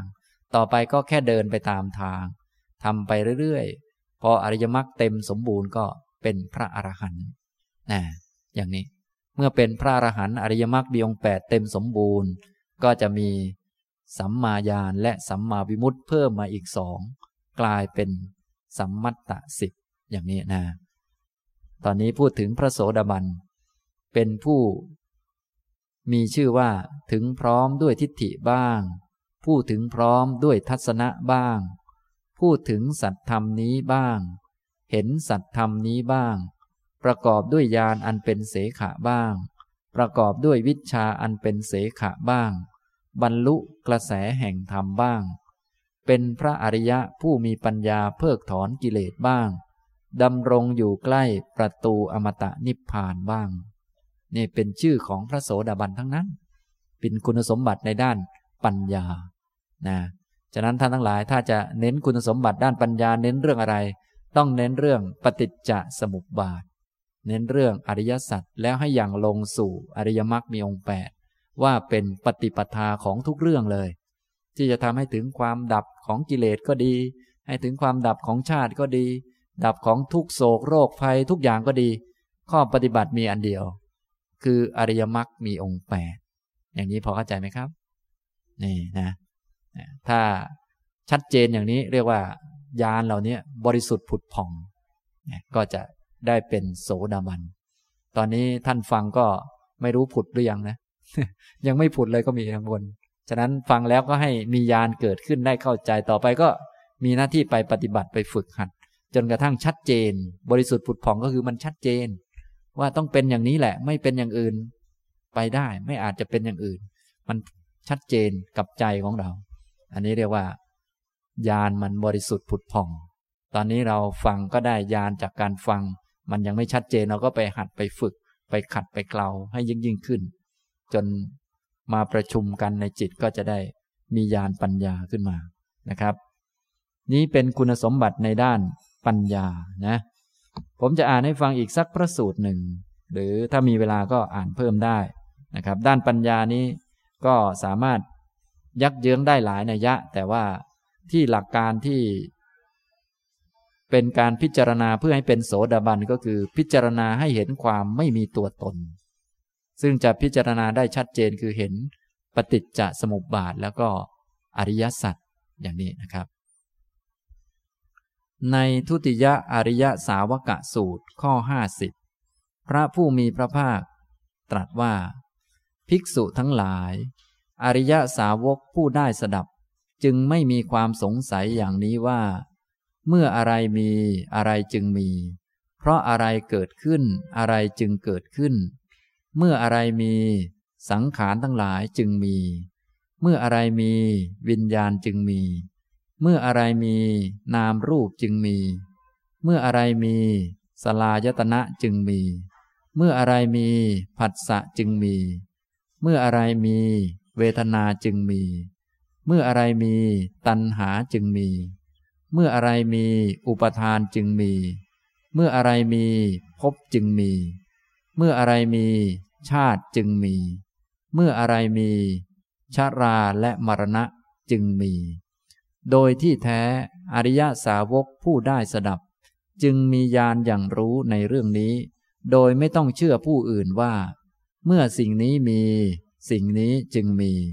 เพราะสิ่งนี้เกิดขึ้น สิ่งนี้จึงเกิดขึ้น เมื่ออวิชามี สังขารทั้งหลายจึงมี เมื่อสังขารทั้งหลายมี วิญญาณจึงมี เมื่อวิญญาณมี นามรูปจึงมี เมื่อนามรูปมีสลายตนะจึงมี เมื่อสลายตนะมี ผัสสะจึงมี เมื่อผัสสะมี เวทนาจึงมี เมื่อเวทนามี ตัณหาจึงมี เมื่อตัณหามี อุปทานจึงมี เมื่ออุปทานมีภพจึงมี เมื่อภพมี ชาติจึงมี เมื่อชาติมีชาราและมรณะจึงมี อริยสาวกนั้นรู้ชัดอย่างนี้ว่า โลกนี้เกิดขึ้นอย่างนี้ อริยสาวกผู้ได้สดับจึงไม่มีความสงสัยอย่างนี้ว่า เมื่ออะไรไม่มีอะไรจึงไม่มี เพราะอะไรดับอะไรจึงดับ เมื่ออะไรไม่มีสังขารจึงไม่มี เมื่ออะไรไม่มี วิญญาณจึงไม่มี เมื่ออะไรไม่มี นามรูปจึงไม่มี เมื่ออะไรไม่มีสลายตนะจึงไม่มี เมื่ออะไรไม่มีผัสสะจึงไม่มี เมื่ออะไรไม่มี เวทนาจึงไม่มี เมื่ออะไรไม่มี ตัณหาจึงไม่มี เมื่ออะไรไม่มี อุปทานจึงไม่มี เมื่ออะไรไม่มีภพจึงไม่มี เมื่ออะไรไม่มี ชาติจึงไม่มี เมื่ออะไรไม่มีชาราและมรณะจึงไม่มี โดยที่แท้อริยสาวกผู้ได้สดับ จึงมีญาณอย่างรู้ในเรื่องนี้ โดยไม่ต้องเชื่อผู้อื่นว่า เมื่อสิ่งนี้ไม่มี สิ่งนี้จึงไม่มี เพราะสิ่งนี้ดับ สิ่งนี้จึงดับ เมื่ออวิชชาไม่มี สังขารทั้งหลายจึงไม่มี เมื่อสังขารทั้งหลายไม่มี วิญญาณจึงไม่มี เมื่อวิญญาณไม่มี นามรูปจึงไม่มี เมื่อนามรูปไม่มีสลายตนะจึงไม่มี จนกระทั่งถึงเมื่อชาติไม่มีชาราและมรณะจึงไม่มี อริยสาวกนั้นรู้ชัดอย่างนี้ว่า โลกนี้ดับอย่างนี้ ภิกษุทั้งหลาย เมื่อใดแล อริยสาวกรู้ชัด ความเกิดและความดับไปแห่งโลก ตามความเป็นจริงอย่างนี้ เมื่อนั้นอริยสาวกนี้ เราเรียกว่าเป็นผู้ถึงพร้อมด้วยทิฏฐิบ้าง ผู้ถึงพร้อมด้วยทัศนะบ้าง ผู้ถึงสัตธรรมนี้บ้าง เห็นสัตธรรมนี้บ้าง ประกอบด้วยญาณอันเป็นเสขะบ้าง ประกอบด้วยวิชาอันเป็นเสขะบ้าง บรรลุกระแสแห่งธรรมบ้าง เป็นพระอริยะมีปัญญาเพิกถอนกิเลสบ้างดำรงอยู่ใกล้ประตูอมตะนิพพานบ้าง ทุติยะอริยะสาวกะสูตรที่สิบจบนะครับเนี่ยพระสูตรนี้ก็เหมือนกัน เมื่อใดที่รู้ชัด ทั้งความเกิดขึ้นแห่งโลกและความดับไปแห่งโลกตามความเป็นจริงนะเมื่อใดมองโลกเข้าใจเลยนะ รู้จักว่าเนี่ย ทุกอย่างมันมาได้ยังไง แล้วมันจะหมดไปยังไง เนี่ยมันมาจนเต็มโลกทุกวันนี้ท่านเข้าใจโลกไหมเนี่ย บางคนมองมืดตึ๊บเลยขนาด สามีมายังไง ลูกมายังไง ที่ดินมายังไง หรือว่า พวกศัตรูเรามายังไงมืดตึ๊บอย่างนี้ไม่ได้เรื่องหรอกนะแต่ถ้ามองแล้วเข้าใจชัดทะลุปลุกโปร่งความเกิดขึ้นของเพื่อนเราของญาติเราพี่น้องเรา และสิ่งต่างๆ ในโลกมันเป็นอย่างนี้ มันมาอย่างนี้ เพราะอย่างนี้มี มันจึงมีขึ้น เพราะอันนี้เกิดอันนี้มันจึงเกิดมองทะลุปลุกโปร่งถึงความเกิดของโลก และในโลกที่เป็นอย่างนี้ มันจะดับไปหรือไม่มีไม่มี เมื่ออะไรมันไม่มี มันจึงจะไม่มี ไม่มีเพื่อน ไม่มีพ่อ ไม่มีแม่ ไม่มีศัตรู ไม่มีมิตรสหาย ไม่มีใครต่อใคร เมื่ออะไรมันไม่มี อันนั้นจึงจะไม่มี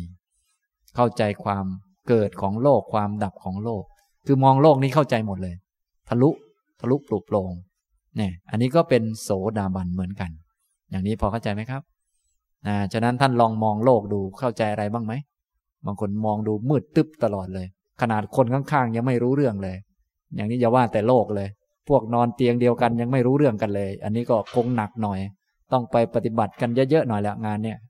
นะถ้าเป็นโสดาบันท่านว่า รู้จักความเกิดของโลก โลกนี้เกิดขึ้นอย่างนี้ โลกนี้ดับไปอย่างนี้เนี่ยอย่างนี้นะเห็นด้วยปัญญานะ ไม่ต้องเชื่อผู้อื่นเลย อย่างพวกเรานี้ต้องอาศัยการฟังมาก่อน เมื่ออะไรมีอะไรมันจึงมี เพราะอะไรเกิดขึ้นอะไรจึงเกิดขึ้น เมื่ออะไรมีสังขารทั้งหลายจึงมี เมื่ออะไรมีวิญญาณจึงมี ไล่ไปเรื่อยๆ เมื่ออะไรมี ชาติจึงมี เมื่ออะไรมีชาราและมรณะจึงมี อย่างนี้ ถ้าได้ปฏิบัติถูกต้องตามวิธีที่พระพุทธองค์ตรัสเอาไว้ อริยสาวกผู้ได้สดับ ก็จะมีญาณอย่างรู้ในเรื่องนี้ โดยไม่ต้องเชื่อผู้อื่น ว่าเมื่อสิ่งนี้มีสิ่งนี้มันจึงมี เพราะความเกิดขึ้นของสิ่งนี้สิ่งนี้จึงเกิดขึ้น รู้ชัดหมดเลยมองเข้าใจโลกหมดเลย ว่า โลกนี้เกิดขึ้นอย่างนี้ อะไรทุกอย่างที่มีขึ้นมาเนี่ยที่ได้รับสิ่งโน้นก็ดี สิ่งนี้ก็ดี ได้เห็นได้ยินได้มีโน่นมีนี่ เขาจะไม่สงสัยเลย นะ มันมาอย่างนี้แหละนะอย่างนี้ทำนองนี้ ตอนนี้พวกเราก็สงสัยอยู่อะไรอยู่ แล้วก็ยังดีได้ฟังธรรมะของพระพุทธเจ้า ถ้าได้รับอะไรไม่ดีก็ว่าอ๋อเป็นเพราะกรรมของตนเองบ้างอะไรบ้างก็ถูกนั่นแหละ แต่ว่ามันไม่ทะลุปลุกโปร่งไม่ชัด มองไม่ทะลุ ส่วนพระโสดาบันนี่ ใส่ใจปฏิจจสมุปบาทได้ทะลุเข้าใจหมด อย่างนี้นะครับ ทีนี้ในฝ่ายดับในฝ่ายไม่มีก็ เข้าใจชัด นะไม่มีก็คือนิพพานนั่นแหละ แต่ตอนนี้พระโสดาบันนี้ยังไม่ถึงนิพพานแต่เข้าใจแล้ว เข้าใจว่าจะหมดนี่มันต้องอย่างนี้นะเมื่อสิ่งนี้ไม่มีสิ่งนี้จึงไม่มี เพราะการดับไปของสิ่งนี้ สิ่งนี้มันดับ สิ่งนี้มันจึงดับเนี่ยอย่างนี้นะครับเนี่ยเพราะสิ่งต่างๆ มันเกิดตามเหตุตามปัจจัย พอไม่มีเหตุไม่มีปัจจัย มันก็ไม่เกิดขึ้น เท่านั้นแหละ มันเป็นอย่างนั้น ท่านเข้าใจ อันนี้ก็เรียกว่า เป็นผู้ที่รู้ถึง โลกนี้ดับอย่างนี้นะถ้าคนไหนที่รู้จัก โลกนี้เกิดอย่างนี้ โลกนี้ดับอย่างนี้ ก็ชื่อว่าเป็นผู้ที่มีความสมบูรณ์พร้อมด้วยทิฏฐิ เห็นชัดเจนแล้ว โลกนี้มันเกิดอย่างนี้นะ เหมือนมองในห้องนี้ปุ๊บก็เข้าใจแล้วว่าอ๋อเนี่ยเนี่ย การฟังธรรมห้องฟังธรรมอย่างนี้อย่างนี้มันเกิดอย่างนี้นะ เพราะมีเหตุนี้เหตุนี้เหตุนี้ก็เกิดนะถ้าไม่มีเหตุมันก็ไม่เกิดขึ้น ไม่มีขึ้น เข้าใจชัด มีเรื่องตัวตนไหมครับ ไม่มีไม่มีเรื่องใคร ไม่มีเรื่องของใคร ไม่มีผู้ยิ่งใหญ่ ผู้มีอำนาจสรรบันดาลใด ๆ ทั้งสิ้นมีแต่เหตุปัจจัยเงื่อนไข มีแต่เงื่อนไข นั้นเงื่อนไขนี้ อย่างเราท่านทั้งหลายที่มานั่งฟังธรรมอยู่นี้ ก็มีเงื่อนไขมากมาย เพราะเจ้าของท่านมีศรัทธาก็เลยจัดขึ้นมา มีผมมีชีวิตอยู่หายใจเข้าออกอยู่ก็มาพูด มีพวกท่าน มีโน่นนี่นั่น ไม่มีตัวตนใครที่เป็นผู้ยิ่งใหญ่สร้างสรรบันดาลห้องนี้ขึ้นมาได้นะแต่คำพูดชาวโลกเขาอาจจะให้เกียรติคนใดคนหนึ่งว่าเป็นผู้ที่จัดก็ได้ แต่จริง ๆแล้ว มีเงื่อนไขมหาศาลอยู่เยอะแยะมากมาย ผู้ที่เป็นพระโสดาบันจะเข้าใจ ความเกิดขึ้นของอันนี้ชัด จึงไม่มีเรื่องพระเจ้าไม่มีผู้มีอำนาจบันดาลอย่างแท้จริง มีแต่เงื่อนไข อย่างนี้พอเข้าใจไหมครับ ส่วนปุถุชนนี่แหมคนนี้มีอำนาจ คนนั้นมีอำนาจเนี่ยอย่างนี้ จนกระทั่งบางพวกเห็นผิดก็โนนข้างบนมีอำนาจ คนนั้นมีอำนาจ คนนี้มีอำนาจ อะไรเยอะแยะนะส่วนทางพุทธเราเนี่ยไม่มีผู้มีอำนาจบันดาล มีแต่เงื่อนไขบันดาล มีแต่เหตุปัจจัย เป็นไปตามกระแสแห่งเหตุปัจจัย แม้แต่พวกท่านจะหายใจเข้าหายใจออกอยู่นี่ ก็ไม่มีใครบันดาลให้ มีแต่กรรมเก่ารักษาไว้เป็นเงื่อนไขเท่านั้นเองเนี่ยอย่างนี้ พอหมดเงื่อนไขแล้ว ก็พังลง อย่างนี้ทำตรงนี้ นี่พอเข้าใจไหมครับ นี่พระโสดาบันจะเข้าใจตรงนี้นะความเชื่อในของขลังในสิ่งศักดิ์สิทธิ์อะไรต่อมีอะไรทุกอย่างก็จะล้มไปหมดทำไมมันล้มไปหมด เพราะว่าเข้าใจเรื่องเงื่อนไขเหตุปัจจัย สิ่งศักดิ์สิทธิ์จะอยู่ได้ก็เพราะสิ่งไม่ศักดิ์สิทธิ์ ถ้าสิ่งทุกอย่างทุกสิ่งศักดิ์สิทธิ์หมดก็จะไม่มีสิ่งศักดิ์สิทธิ์เลย ฉะนั้นพวกเราก็เก่งเหมือนกันนะนะเราไม่ค่อยศักดิ์สิทธิ์ก็ดีเหมือนกันทำให้มีสิ่งศักดิ์สิทธิ์อยู่ นี่มันเป็นอย่างนี้มันเป็นเงื่อนไขกัน เป็นเหตุเป็นปัจจัยกัน เราไม่มีอำนาจก็ทำให้คนมีอำนาจกัน ถ้าทุกคนมีอำนาจหมดมันก็ไม่มีสักคน มันวนไปวนมาอย่างนี้ นะพระโสดาบันเขาก็จะเข้าใจทะลุปลุกโปร่งทั้งหมด ก็เข้าใจพิธีกรรมโน้นพิธีกรรมนี้เข้าใจทุกอย่างนั่นเอง แต่ว่า รู้ว่ามันอยู่ในเงื่อนไขอะไร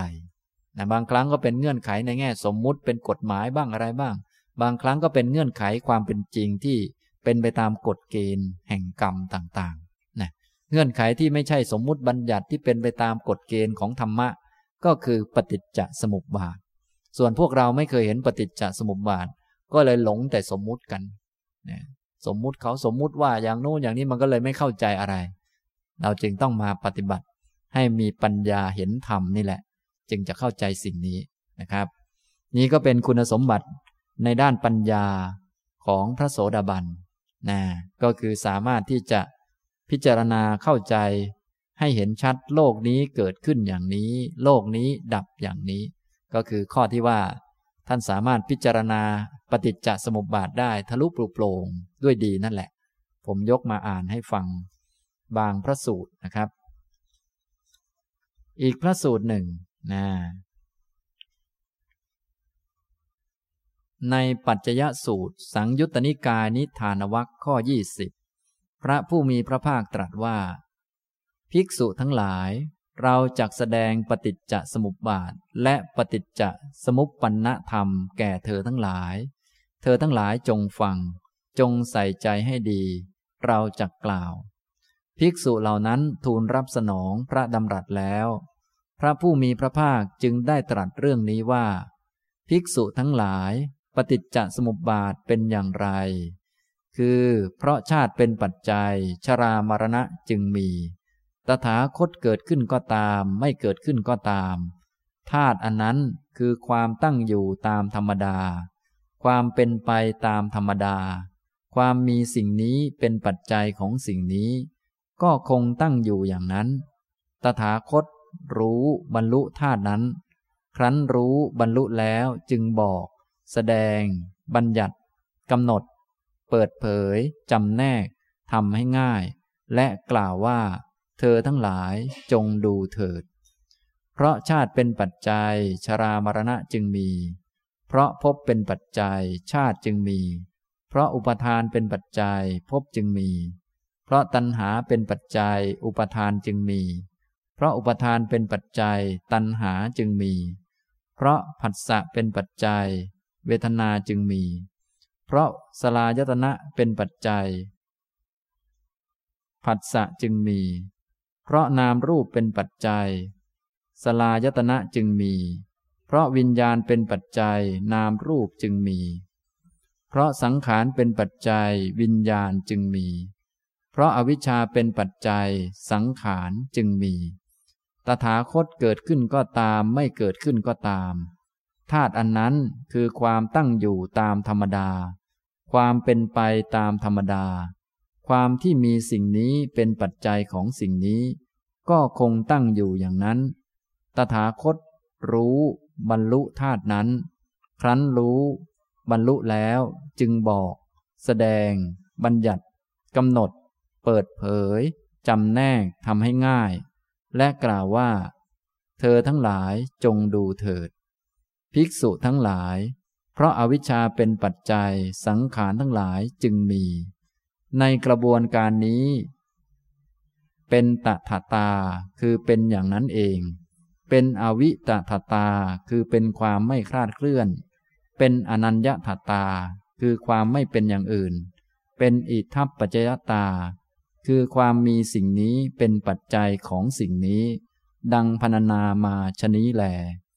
นี้เรียกว่าปฏิจจสมุปบาท ปฏิจจสมุปปนธรรมเป็นอย่างไร คือ ชราและมรณะเป็นสภาวะไม่เที่ยง ถูกปัจจัยปรุงแต่ง อาศัยกันและกันเกิดขึ้น มีความสิ้นไป มีความเสื่อมไป มีความคลายไป มีความดับไปเป็นธรรมดา ชาติเป็นสภาวะไม่เที่ยง ถูกปัจจัยปรุงแต่ง อาศัยกันและกันเกิดขึ้น มีความสิ้นไป มีความเสื่อมไป มีความคลายไป มีความดับไปเป็นธรรมดา พบ อุปทาน ตัณหา เวทนา ผัสสะ สลายตนะ นามรูป วิญญาณ สังขารทั้งหลาย และอวิชชาเป็นสภาวะไม่เที่ยง ถูกปัจจัยปรุงแต่ง อาศัยกันและกันเกิดขึ้น มีความเสื่อมไป มีความคลายไป มีความดับไปเป็นธรรมดา นี้เรียกว่า ปฏิจจสมุปปนธรรม เมื่อใด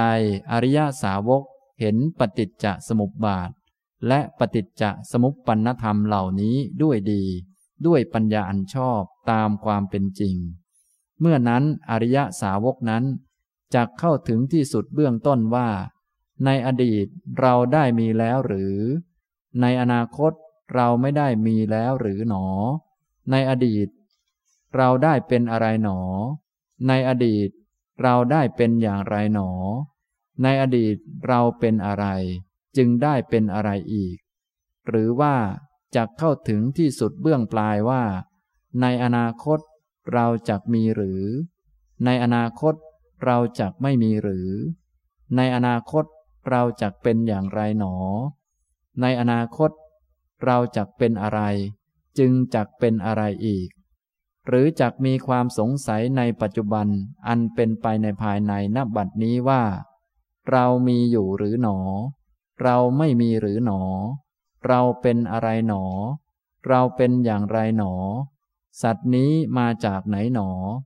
เขาจักเป็นผู้ไปที่ไหนหนอ ข้อนี้เป็นไปไม่ได้ ข้อนั้นเพราะเหตุไร เพราะอริยสาวกเห็นปฏิจจสมุปบาท และปฏิจจสมุปปนธรรมเหล่านี้ด้วยดี ด้วยปัญญาอันชอบตามความเป็นจริง ปัจจยสูตรที่สิบจบนะอันนี้ก็ถ้าเห็นปฏิจจสมุปบาทเห็นกระแส ไหลไปของสิ่งต่างๆ ที่ต่อเนื่องกัน ไม่มีตัวตน และเห็นปฏิจจสมุปปนธรรม คือธรรมะที่เกิดเพราะปัจจัยซึ่งล้วนแต่ ไม่เที่ยงเป็นสิ่งถูกปัจจัยปรุงแต่งจากไม่มีก็มามีขึ้น อาศัยกันและกันเกิดขึ้น มีความสิ้นไป มีความเสื่อมไป มีความคลายไป มีความดับไปเป็นธรรมดาทุกอย่าง อย่างนี้ ถ้าเข้าใจอย่างนี้ชัด ความสงสัยต่างๆจะหมดไปในเรื่องตัวตนนะ พวกเราทั้งหลายต่างมีความสงสัยในเรื่องตัวตน อดีตเราเป็นอะไรหนอ อดีตเราทำกรรมอะไรมาหนอ แล้วเราเป็นอะไรมาหนอ เคยเป็นควายมาไม่หนอ เคยเป็นมดเป็นมแมลง เป็นโน่นเป็นนี่ ในอนาคตเราจะเป็นอย่างไรหนอ ในโน่นเราจะเป็นอะไร ตอนนี้เราเป็นยังไงแล้วคนนั้นทำอะไรมาหนอจึงอย่างนั้นอย่างนี้ ท่านงงอย่างนี้ไหมครับเนี่ย สับสนงงไปหมดแล้ว แต่ถ้ารู้จักปฏิจจสมุปบาทปุ๊บ เรามีไหม เราไม่มีเขามีไหม เขาก็ไม่มี ฉะนั้นคำถามเหล่านี้จึงไม่มีเลย พอคำถามไม่มีก็ไม่ต้องหาคำตอบ พอไม่หาคำตอบก็ไม่ต้อง หาหมอดู ไม่ต้องหาหมอเดา ไม่ต้องไปถามหลวงพ่อ ดิฉันทำกรรมมาทำไมจึงมีลูกคนนี้ทำไมมีสามีอย่างนี้ทำไมลูกจึงนิสัยไม่ดีไม่ต้องถาม เพราะว่ามันไม่มีตน ไม่มีใคร มีแต่กระแสแห่งเหตุปัจจัยคำถามทุกอย่างในโลกก็จะล้มลงไปทั้งหมด อย่างนี้ โครงสร้างของตัวตนทั้งหมดก็จะล้มลงไปนะตอนนี้โครงสร้างของตัวตนคือสักกายทิฏฐิมันยังอยู่ มันก็ โอ้นู่นเนาะเราทำกรรมอะไรมาเนาะจึง อย่างนั้นอย่างนี้ โอ้ในอดีตเราได้เป็นอะไร เราทำกรรมแล้ว เราก็จะได้รับ มันมีแต่เรามีแต่เขาของเราของเขา คนนี้เป็นอะไรจึงมาเกี่ยวข้องกับเรา เคยทำอะไรกับเรามา มันมีแต่เรื่องตัวตน มีแต่เรื่องเราเรื่องเขาเรื่องสัตว์เรื่องบุคคล มันสับสนอนลมาน อย่างนี้นะครับ พระพุทธองค์ตรัสว่า เมื่อใดอริยสาวกเห็นปฏิจจสมุปบาท และปฏิจจสมุปปนธรรมเหล่านี้ด้วยดี ด้วยปัญญาอันชอบ ตามความเป็นจริง เมื่อนั้นอริยสาวกก็จะ ไม่เข้าไปในเรื่องเหล่านี้ คือไม่มีคำถาม เรื่องเราเรื่องเขาเรื่องคนอื่นทำไมคนนั้นเป็นอย่างนี้ทำไมคนนี้เป็นอย่างนั้นทำไมคนนี้ต้องว่าเราด้วยทั้งๆทที่เราไม่ผิด คนทำไมต้องมากล่าวตู่เรา เราไม่ได้ทำอะไรผิดทำไมถึงโดนทำไม ไม่มี พอไม่มีคำถามมันก็ไม่ต้องตอบ อย่างนี้นะพอไม่ต้องตอบก็ได้คำตอบทั้งหมด เพราะว่ามันไม่มีคำถาม อย่างนี้พอเข้าใจไหมครับ พวกท่านได้กี่คำตอบไปแล้วครับเนี่ย ได้คำตอบเยอะแยะ แต่ไม่ได้สักคำตอบเลย เพราะว่ามันเป็นเรื่องเราเรื่องของเรา เขาก็หลอกท่านวนเวียนให้ไปทำบุญบ้างอะไรบ้างเพื่อชำระจิตเท่านั้นเอง แท้ที่จริงไม่มีตัวตน ไม่มีใครได้อะไรหรอกนะแต่แรก ๆ บางครั้งก็ต้องหลอกบ้างว่าอ้าไปทำบุญนะ เราจะได้ไปสวรรค์อย่างนั้นอย่างนี้ อันนี้ก็เพื่อชำระจิตให้มันสะอาดขึ้นเท่านั้นแหละ เอาไปนั่งสมาธินะอย่างนั้นอย่างนี้ อันนี้เขาก็ ต้องพูดกัน ให้พอรู้เรื่อง แต่ว่าแท้ที่จริงแล้วไม่มีใครเลย ไม่มีคน ไม่มีสัตว์ ไม่มีเราไม่มีเขา อย่างนี้ ฉะนั้นอริยสาวกที่เห็นอย่างนี้ ก็จะได้คำตอบทุกอย่างของโลกนี้ไปนะอย่างนี้ ฉะนั้นท่านทั้งหลายก็อย่าลืมเป็นโสดาบันพระโสดาบันจึงหมดวิจิกิจฉา หมดความสงสัย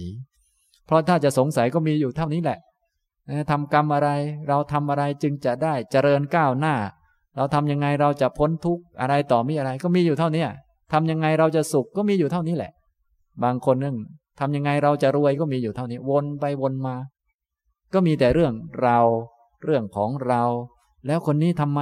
คนนั้นทำไมอย่างนั้นอย่างนี้ แท้ที่จริงคือไม่มีคน นั้นเป็นแค่สมมุติเฉยๆเอาไว้ใช้สื่อสารกัน อย่างนั้นอย่างนี้ สามีเราก็มาตามกรรมไปตามกรรมไม่ใช่ตัวตน ลูกก็เหมือนกัน อื่นๆก็เหมือนกัน อย่างนี้ทำนองนี้นะครับ นี่ ฉะนั้นคนที่เห็นปฏิจจสมุปบาท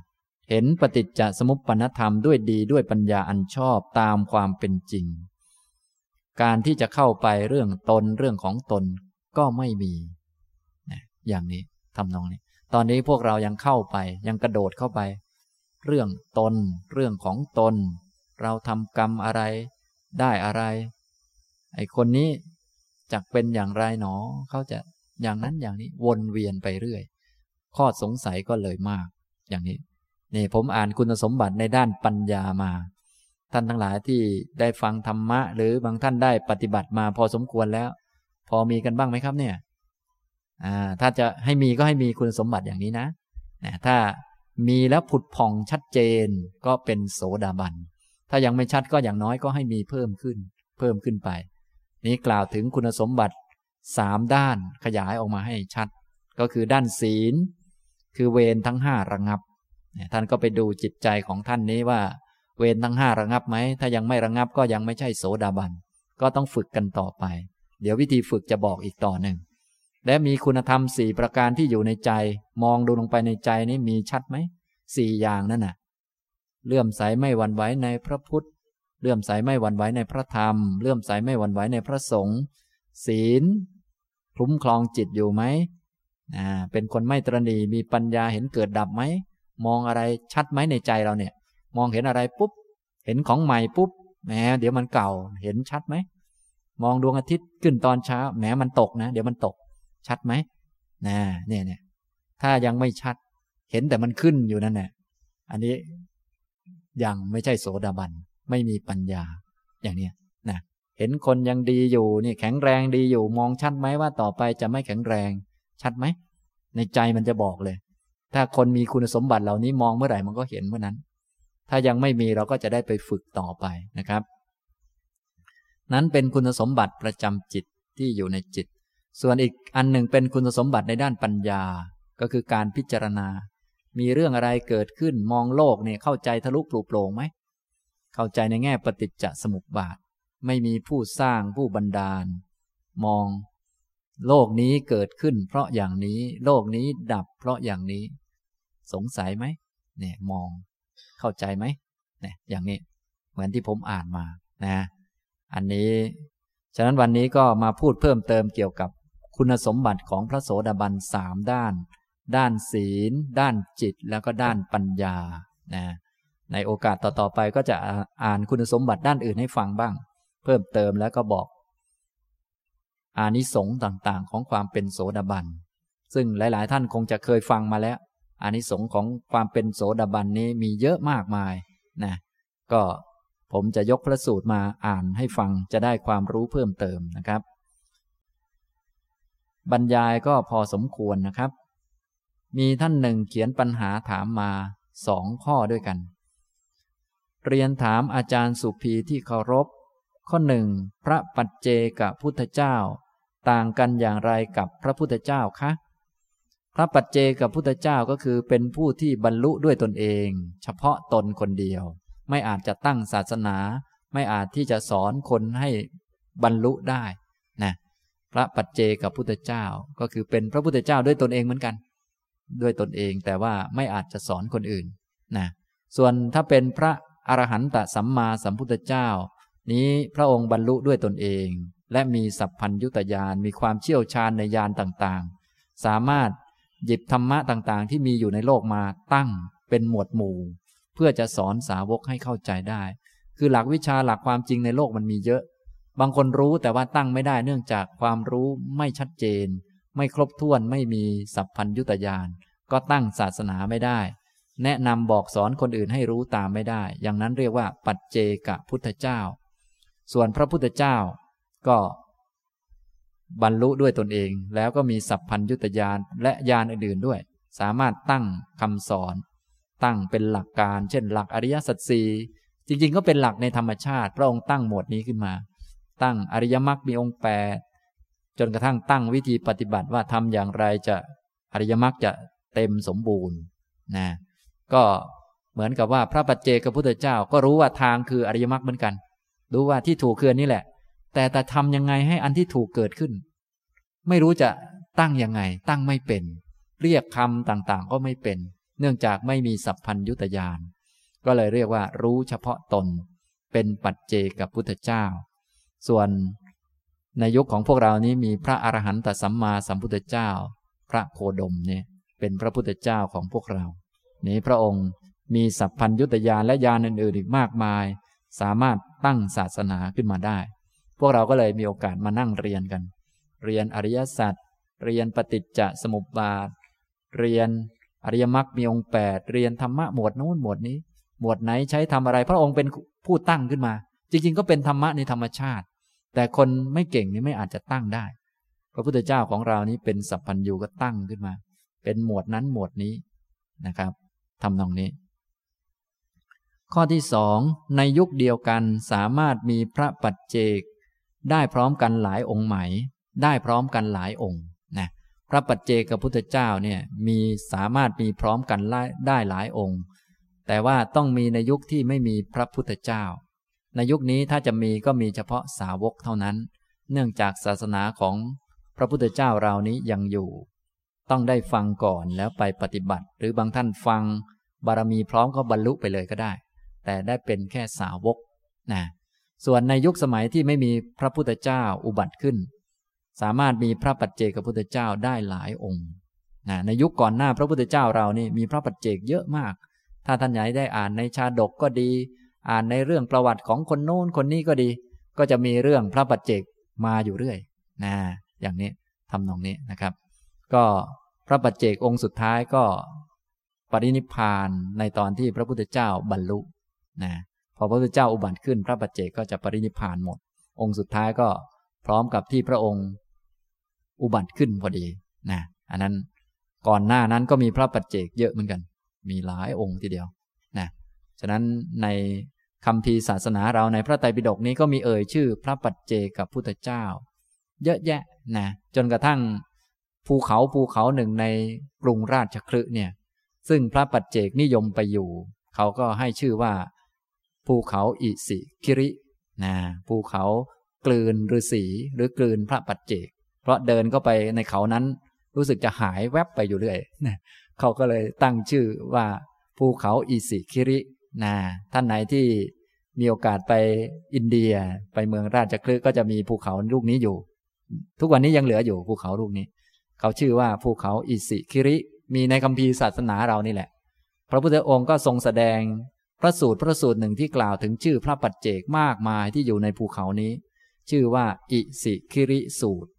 นะเป็นคำกล่าวชื่อพระปัจเจกนะครับ หรือว่าในคำพีสุตตานิบาต ก็กล่าวถึงคาถาของพระปัจเจกตอนที่ท่านได้บรรลุธรรม เวลาบรรลุธรรมเนี่ยจะมีอุทานขึ้นมานะพระพุทธเจ้าของเราก็มีอุทานเหมือนกันอย่างที่ท่านท่องกันเรื่อยๆ พระปัจเจกก็มีอุทานเหมือนกัน มีอุทานอยู่ในคำพีสุตตานิบาตพระพุทธเจ้าก็เอามาเล่าให้ภิกษุทั้งหลายฟังว่าพระปัจเจกรูปนี้ ท่านได้อุทานอย่างนี้อย่างนี้ขึ้นมานะเรียกพระสูตรเหล่านั้นว่าคัคควิสานสูตรนะอย่างนี้นะครับ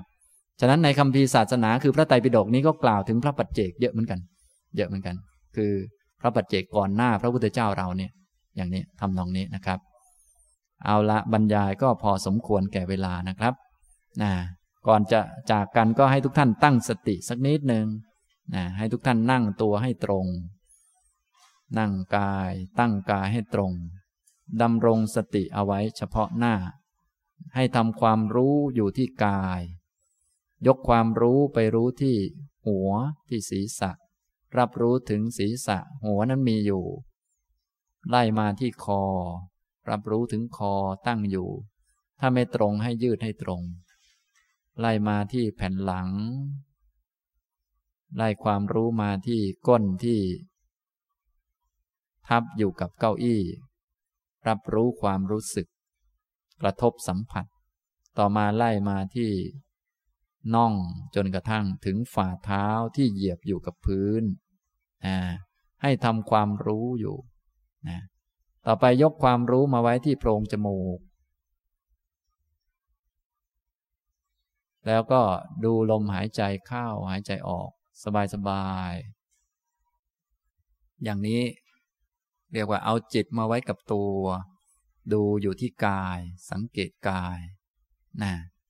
ให้รู้ว่ากายนั่งอยู่ มีลมหายใจเข้าหายใจออกอยู่ มือจับกันอยู่ ให้รู้นะพอสมควรแก่เวลานะครับ อนุโมทนาทุกท่านครับ